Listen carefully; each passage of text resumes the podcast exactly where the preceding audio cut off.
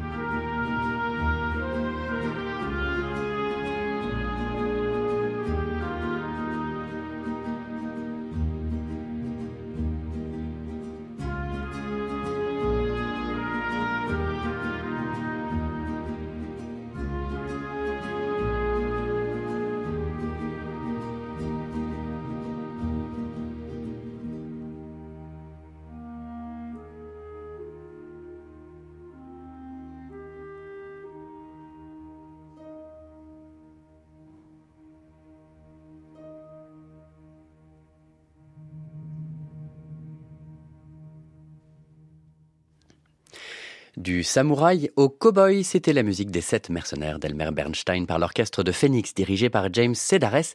Et juste avant, c'était la musique des sept samouraïs de Fumio Ayazaka. Avant, après, c'est le thème de cet allegretto jusqu'à midi sur France Musique. Comment la musique change après un événement? Par exemple, la même musique avant et après un changement de signature rythmique. Nous allons écouter de la musique de la Renaissance. La musique à la Renaissance était un véritable cosmos d'expérimentation rythmique. Dans tous les traités de cette époque, les musiciens exposaient tous les mélanges fascinants de rythme et de tempo et d'appui et d'accent, ce qui donne à l'oreille quelque chose d'assez passionnant à suivre. Le compositeur, c'est Johann Hermann Schein, né en Allemagne en 1586. C'est un cantor de Leipzig, mais un siècle avant Jean-Sébastien Bach. Ici, il compose une allemande, une danse, qui se danse à deux temps d'ailleurs, et puis ensuite à trois temps, en maintenant la même mélodie. C'est Jordi Saval qui interprète ça avec son ensemble Espérion 20.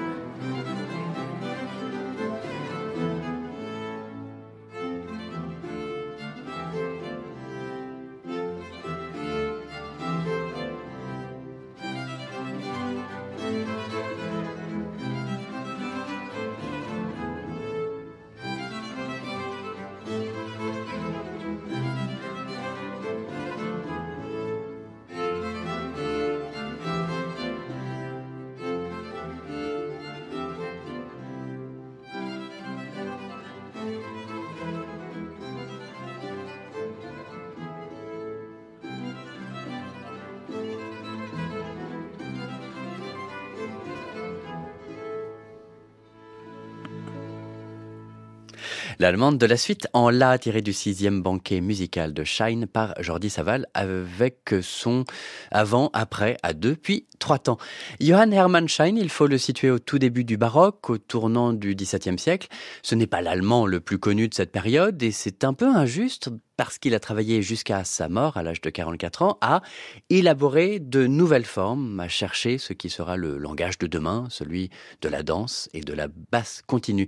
Il excelle dans un genre particulier, la musique vocale religieuse. Alors là, je vais être très honnête, il ne s'agit pas d'écouter un avant-après pour correspondre au thème de l'émission, il s'agit tout simplement du pur plaisir d'écouter quelque chose de sublime. Wie lieblich sind deine Wohnungen?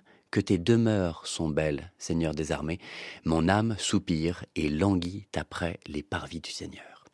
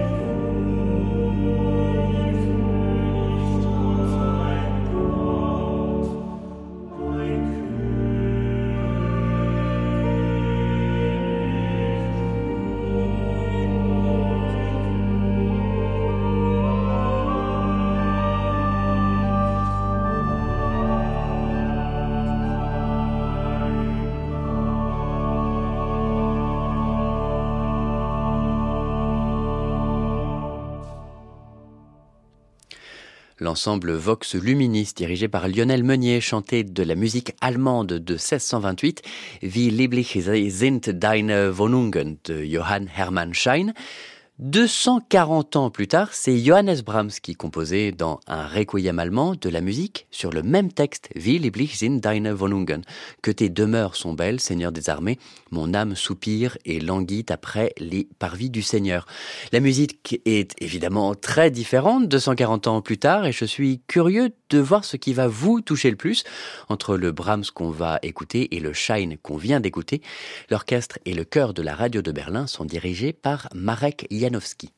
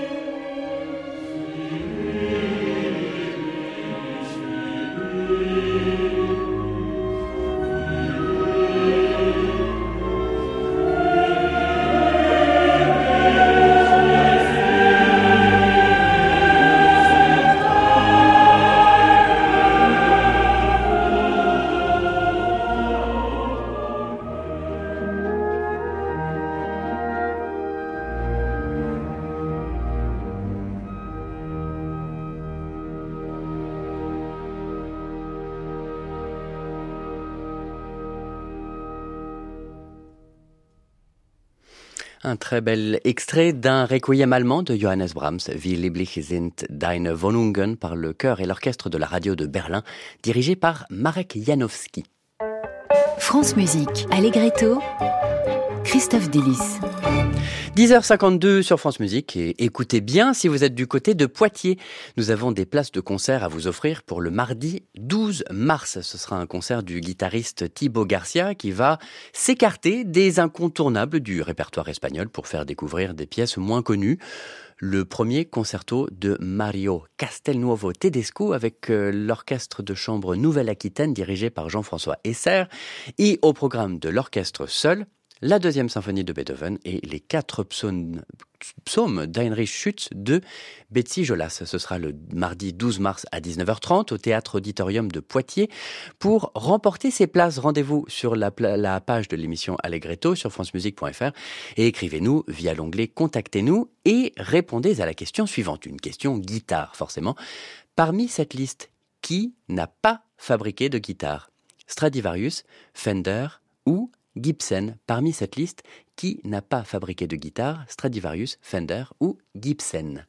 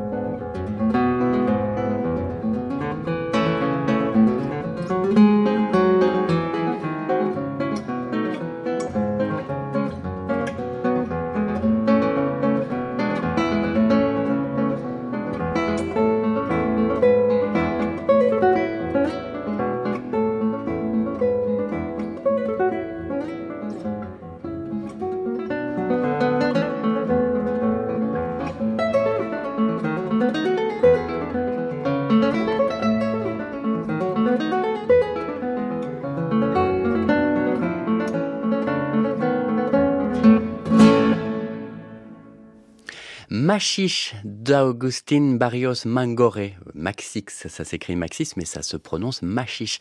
Et c'était par Thibaut Garcia. Et nous reprenons maintenant notre émission Allegretto. Avant, après, toute cette musique que quelque chose transforme. Il y a par exemple un principe au nom assez poétique, c'est le double. Vous avez une danse au XVIIe ou XVIIIe siècle, vous la jouez et après vous jouez son double. C'est la même danse, mais vous la transformez, vous variez la mélodie, vous donnez la parole à un autre instrumentiste à vous de choisir. Voici ce que Jean-Sébastien Bach propose dans sa suite en ut mineur BWV 997, une gigue et son double.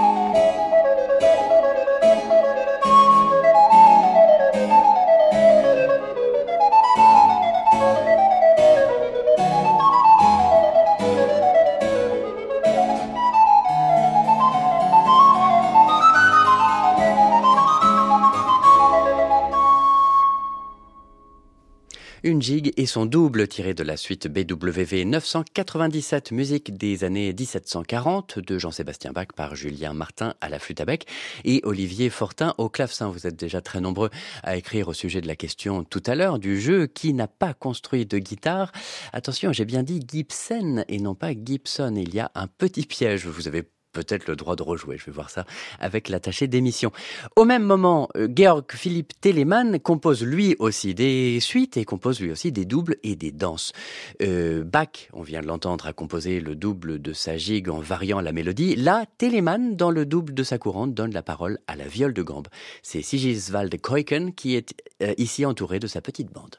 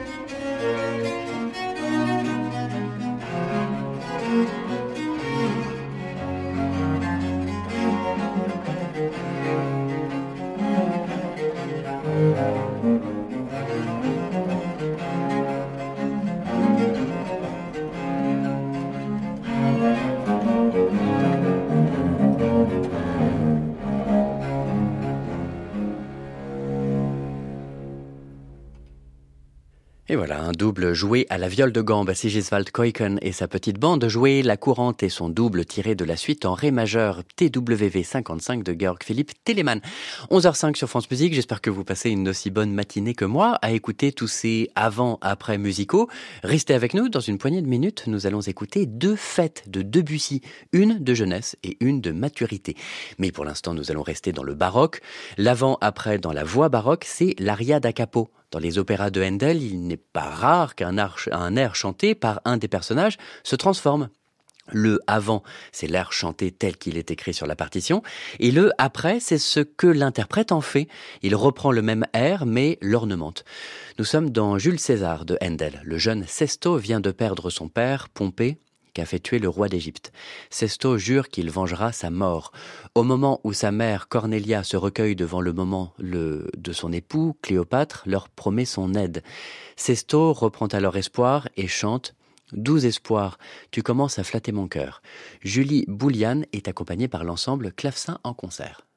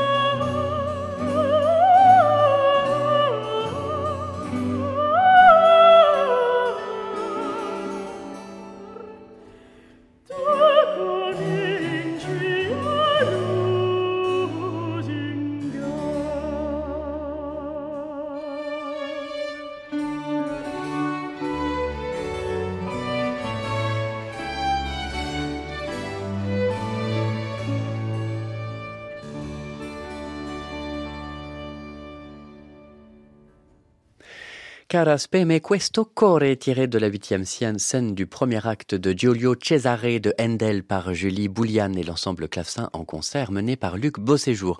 Deuxième exemple maintenant d'Aria da Capo, donc d'air chanté deux fois avec des ornements la seconde fois. À la même époque que Handel, vous avez Giuseppe Celito un napolitain né en 1700. Il compose un opéra égyptien, Nitocri, en 1732. Nous allons écouter E grande e bella quella Mercede, tiré de cet opéra. Et bon, j'ai choisi cette pièce surtout euh, pour son interprète. Il s'agit d'Hélène Charleston et elle a vraiment une très très belle voix.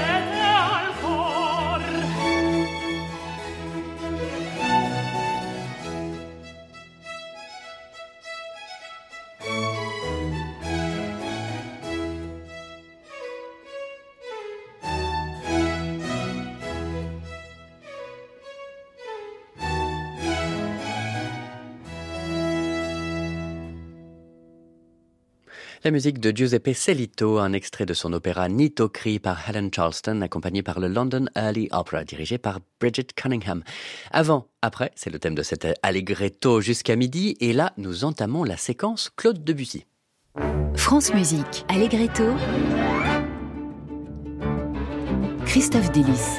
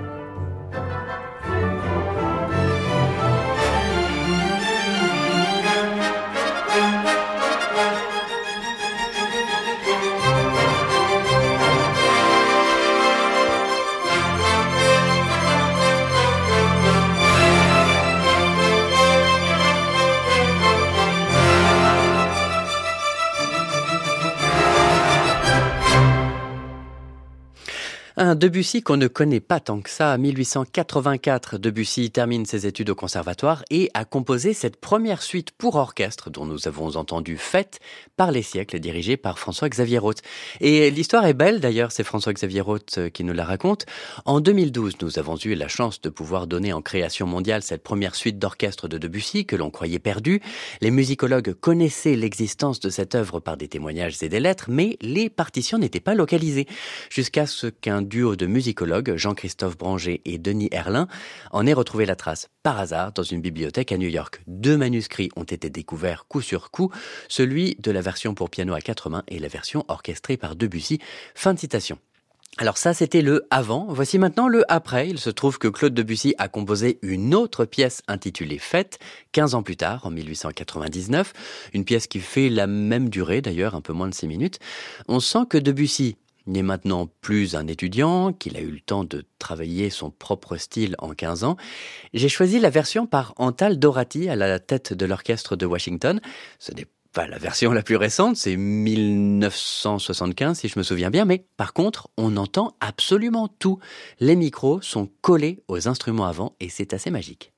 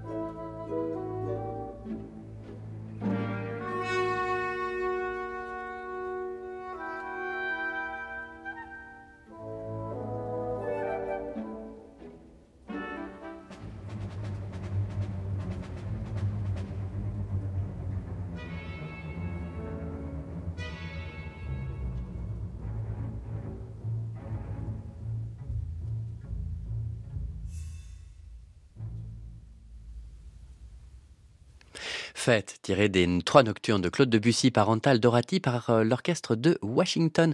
Nous restons avec Claude Debussy dans un effectif plus réduit, violoncelle et piano, et comme pour les deux fêtes de Debussy, il y a deux pièces pour violoncelle et piano qui se regardent à 33 ans d'écart, le Nocturne Scherzo de 1882 et sa sonate pour violoncelle et piano de 1915.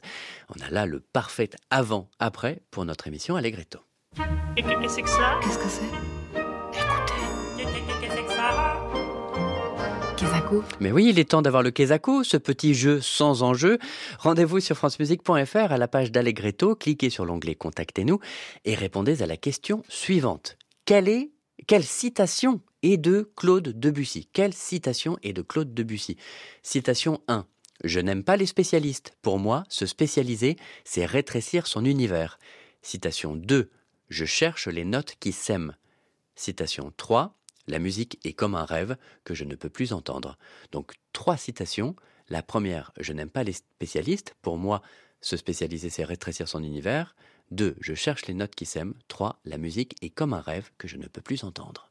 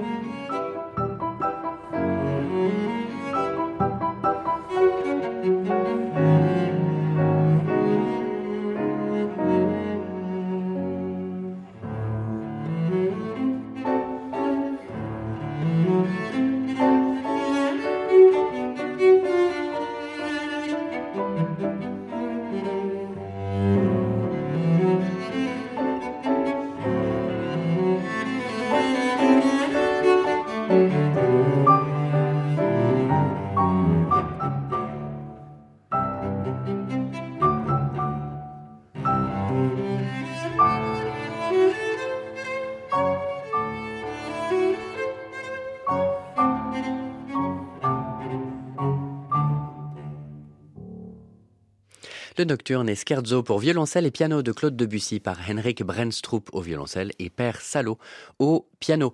Musique d'un jeune Claude Debussy de 20 ans, encore dans la période où il était pianiste à domicile pour Nadezhda von Meck, la mécène de Tchaïkovski.